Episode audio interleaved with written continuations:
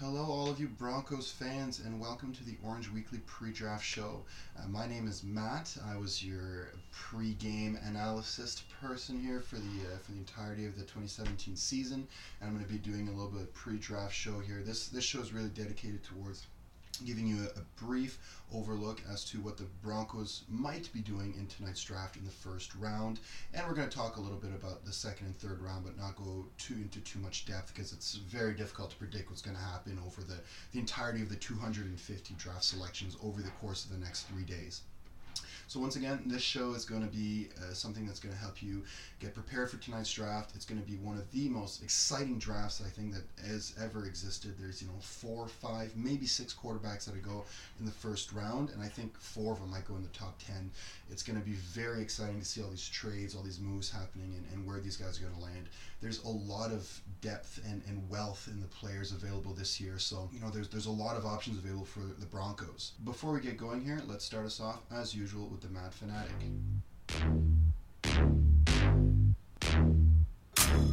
Orange, man. I'm rocking orange, man.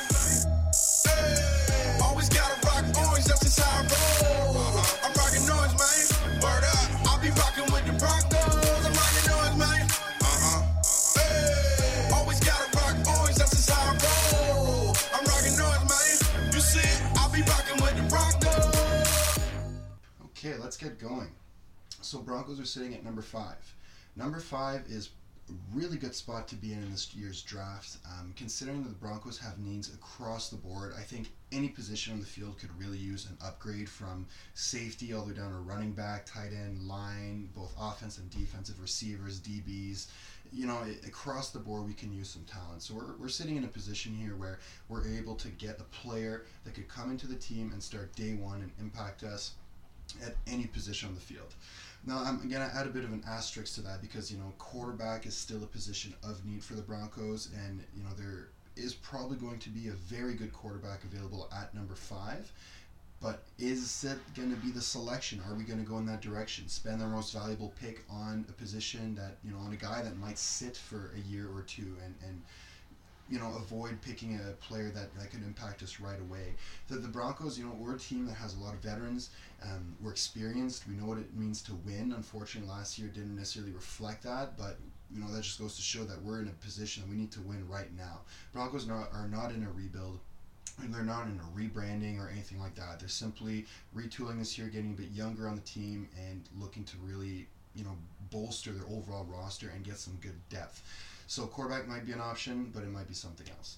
Um, so I'm just going to run through here three potential scenarios. You know, these are the three that I think are, you know, one of these three is going to happen, and I'm also ranking them from you know my least favorite to my favorite scenario. But you know, by any means, I'm not a, an expert analysis. I don't know what's going to happen. This is just coming from you know my own personal experience, my research I've done, and uh, just you know where I think this is going to all line up. So my first scenario here is, as I just mentioned, getting a quarterback. At number five, there could be a number of players available. I think Sam Darnold is going to be gone. I think Baker Mayfield is going to be gone as well. The Jets seem really excited about him. But you know, so far, what all the experts are saying is that you know the Giants might not be drafting a quarterback. They still think that Eli Manning's got a good future in him. They've got a good backup there as well. So I think you know that's that's going to alleviate some room here. I think there's going to be some quarterbacks that drop a little bit. So at number five here, I think the Broncos could really be looking at Josh Allen or Josh Rosen, or you know, th- these are the two guys that might be there for the taking. Uh, Josh Allen is a huge, strong arm quarterback. He's tall, he's big, he's got a cannon, he's athletic. Um, this sort of thing is he only played at a small school at Wyoming, which, you know, m- might hurt him in, in pros, but I mean, it's hard to predict. You know, Carson Wentz, he was a player that played in a small school and came out. He would have been the league MVP last year if he didn't uh, tear his ACL. So we, we can't really predict where these guys are going to be in a couple years, but nevertheless, Josh Allen, that's Really, his only weakness is that he played a small school against weaker opponents, but he's got a crazy arm and a lot of talent. Josh Rosen is probably, in my opinion, the best overall quarterback in the draft. He's the guy who could come in start day one on any team. Uh, he's got the arm for it, he's got the intelligence, he's got the athleticism, and he's got the uh, the confidence to go with it. The only thing though is that he's um, he's a bit of a, a, a, a I don't want to say arrogant. That's got a negative connotation to it, but he's he knows what he's good at, and he, he's not afraid to share it. That's not necessarily a bad thing. I think Josh could come into a team and be an an immediate impact player, but it depends on the team. Um, you know, I don't know if he's really going to want to sit behind Case Keenum for an entire year or how that's all going to roll out. And on the flip side, I don't know if Elway is, is willing to start a rookie over a guy he's just paying, you know, like over two years, like forty million dollars whatever it is. So there's a bit of a business decision there to happen, and a culture fit as well. I don't know if Josh is really the both Joshes are really the, the best fit for the culture. Um, nevertheless, I mean this could be an option. Um, for all we know, though, a guy like Baker Mayfield might fall to five.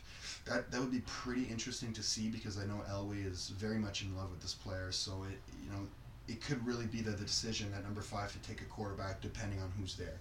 But at the same time, realistically, taking a quarterback number five might not be the best business and team move for the Broncos, given just where the needs are across the board and really where the, the the franchise is positioned within the league. Like I said, we're not rebuilding, we're not retooling or anything like that. It's it's just about getting better across the board. So quarterback might not be the answer there. Um, so you know that leads me to option number two, and option number two is taking the best player available. At number five, my God, there could be, uh, you know, just almost any player available. For all we know, the draft's going to line up, and we can have four quarterbacks go in the top four with all the trades happening, with all these different options that could come out. But at the end of the day, you know, we can't really predict these things. But I do think that number five, there's going to be a lot of good players available that could really help from day one on this team. Uh, Mike Mayock, the draft guru, he came out with. Uh, Quenton Nelson as the pick here at number five when he released his mock draft yesterday. Um, he only does one mock draft a year and it's supposed to be the best one, so you know he's got a very big uh, professional opinion here. Uh, Quenton Nelson is, in my opinion, the best player in the draft. He's a guard from Notre Dame. He's big. He's athletic. He's got this great mentality to play the position, and you know he's been considered as the best offensive line prospect in the last 20 years almost. So he's a very valuable player, and if he's there at five, he could be a big addition to the team. The offensive line last year was a weakness for the Broncos, and this guy would immediately shore it up and make a big difference in the pass game and the run game for that interior line. So he's one option. Another option, which you know, is a bit of a stretch. I don't think he'll be there, but it's Bradley Chubb, the defensive end for North Carolina State. He's a freaky, freaky athlete. He's going to be an impact player from day one. Von Miller, our own guy Von Miller, was quoted saying that he's a mix between himself and Khalil Mack which is an ex- just an amazing compliment. And it just shows what kind of talent this guy has. So imagine he lands on the Broncos and he lines up, up opposite to Von Miller. You know, yes, we have Shane Ray, we have Shaq Barrett, we do have some other pass rushers on this team, but you know, none of them are really Pro Bowl caliber, caliber players. Whereas, you know, Mr. Chubb here, he could be a Pro Bowler from you know from the first season he plays. And if he lines up next to Von Miller, our pass rush would immediately go to the top five in the league. It would be a dangerous, dangerous defense again to play against. So you know, th- this could be another option. Otherwise, there's a lot of other players here. Um, I'm looking at a guy called Denzel Ward, the cornerback from Ohio State. Aqib Talib left us this offseason. We traded him, and we need somewhere to replace him. And a bit of youth here to line up next to Chris Harris. And I think Denzel Ward could be this guy. He's a very good corner. He's the top rated corner in the draft right now. And again, he could be a, an impact player. There's a lot of, you know, our, our last sort of big corner that won the top five was Jalen Ramsey. And we got to see exactly how good this guy is. So, you know, Ward could potentially turn into another player like Ramsey. We don't know. But this could be an option too for the Broncos at five. Otherwise, there's a safety by the name of Derwin James from Florida State excellent safety. He could be a big help in the back end of, of this team. Uh, we got Sua Cravens come in this offseason, and to line up next to him could be, uh, you know, we could have a great tandem back there. There's a lot of options, and the the last one I want to mention is uh, our, our guy, of course, Saquon Barkley, the combine highlight player, the you know the, the face of this draft almost. This guy is is being recruited across the board. He's, he's getting a lot of attention. I think he's going to go in the top four. Um, you know, the running backs nowadays, every year we seem to have one guy that comes out atop of the rest. You know, Ezekiel Elliott and Leonard Fournette, these kinds of players. And I think Saquon Barkley's the next sort of big rookie running back to come in this league. Um, you know, at number five, he might be available. I doubt it, but if he's there, it could be something that, you know, the, the war room just stops for the Broncos and we have to make a big consideration. Do we take Barkley? Because he could potentially turn out to be a Hall of Fame caliber player. He's really, really good. Great athleticism, great mentality, and great on the field talent. Um, the only thing I'd like to say to that though is the running back position itself as a whole, you know, it's there's a lot of value across the, the draft. You can get a really good player at the running back position in the third, fourth, fifth round. And so to, to go and spend your most valuable pick on a running back, you know, especially in the top five, you can do it. It can be very much worth it. Like I said, Zeke and, and uh, Leonard Fournette, these are guys that are franchise caliber players. But it just depends on where you want to, you know, line up your assets. And and to get a running back that early, I don't know. When there's guys like uh, Guice and uh, Sony Michel, these players that could be available for round two for the Broncos, you know, and, and really be day one starters. They could be excellent. Consider a guy like Alvin Kamara, like Devonta Freeman. You know, these players didn't come out in the first round and they became impact players right away and, you know, were Pro Bowlers. So there, there's a lot that could happen here. Um, this first round, this, this number five pick for the Broncos, I mean, we could be guaranteed to get a starter for the next 10 years out of this pick. We don't know what's going to happen. We don't know how these, these individuals might, you know, face the NFL and how they're going to deal with the, the change in their life. But if they, everything goes well, you know, we're going to get a really good player at this position. Now the third option, this is my favorite option. I th- really hope this is the way the Broncos go. This, this, you know, it seems to be the best option for the franchise, in my own opinion. But it's to trade back from the number five. Uh, the Bills right now that would be a great contender to trade back. They've got two first round picks. And so if they manage to cut a deal with the Broncos, the Broncos move back at their two first rounders and the Bills come up to number five. Bills would probably be getting a quarterback, but that would allow us to get you know two excellent players, two guys that could start from day one and have an immediate impact on this team. And you know, there's a lot of sort of players we might not have heard about in, in these picks. Uh, the Bills are at number 12 and number 22. And so, you know, in, in the mid teens there, the late teens, there's, you know, guys by the name of Minkah Fitzpatrick. He's a, a safety slash cornerback for Alabama. Great player. You know, he's he's a bit underrated in my opinion. I think he's a bit of a top eight talent, but he's playing, you know, he's, he's projected to go a bit later in the draft, which would be a steal for the Broncos. Uh, we desperately need inside linebacker help for the past couple years. has been a weakness for this defense. And uh, this guy by the name of Tremaine Edmunds from Virginia Tech, he's an excellent linebacker, top rated guy in the draft right now. He could be an impact starter from day one. He's a sideline to sideline guy, and he's just an aggressive linebacker. Or Roquan Smith from Georgia. I watched this guy play a couple times this year, and he's just mean, mean football player. He's a thumper, very athletic, and he could come in day one and really, you know, help bring a sort of a, a renewed swagger to this Broncos defense. Uh, you know, bring in a bit of an injection of youth here because there are a lot of veterans, but there haven't been many sort of young rookies that stand out in terms of their personality and their demeanor. So these these, these linebackers could really bring that. Um, on in terms of the defensive line, a guy by Vite Villa, I'm, pr- I'm VA, I'm sorry if I mispronounced that, but he's a big defensive tackle. He could come in and really shore up the interior defensive line. There's a lot of good cornerbacks left too, but Jaire Alexander, he could be an excellent starter out of Louisville. Uh, you know, so there's there's a lot of good players here in the mid-teens that could really come in and make a difference. Um, and then late in the in the 20s here, um, if the Broncos do trade back even that far, there's an, another you know plethora of players here that we can pick from. Um, some guys that I'm looking at right now is uh, Mike McGlinchey. Uh, he might be going earlier than we expect. He might be going later than we expect. We don't know, but he's the best offensive tackle in this draft. Uh, he's from Notre Dame as well. He played next to Quenton Nelson, and uh, he's just outstanding. So if he's a guy that we could get, maybe even in the teens here, I, might, I should be mentioning him in the early teens if the Broncos trade back to this point but he could be a day one starter. Yes, we do have Garrett Bolles from last year, but that would allow to put Bolles on that right side, put McGlinchey right on the left, and you would have bookend tackles for potentially the next 10 years. So there's a lot of value here in, in, in dropping back. There's a lot of good players available you know, other offensive linemen, Isaiah Wynn and Kolton Miller. These guys are, you know, day one starters again who can have an impact for a long time on the team.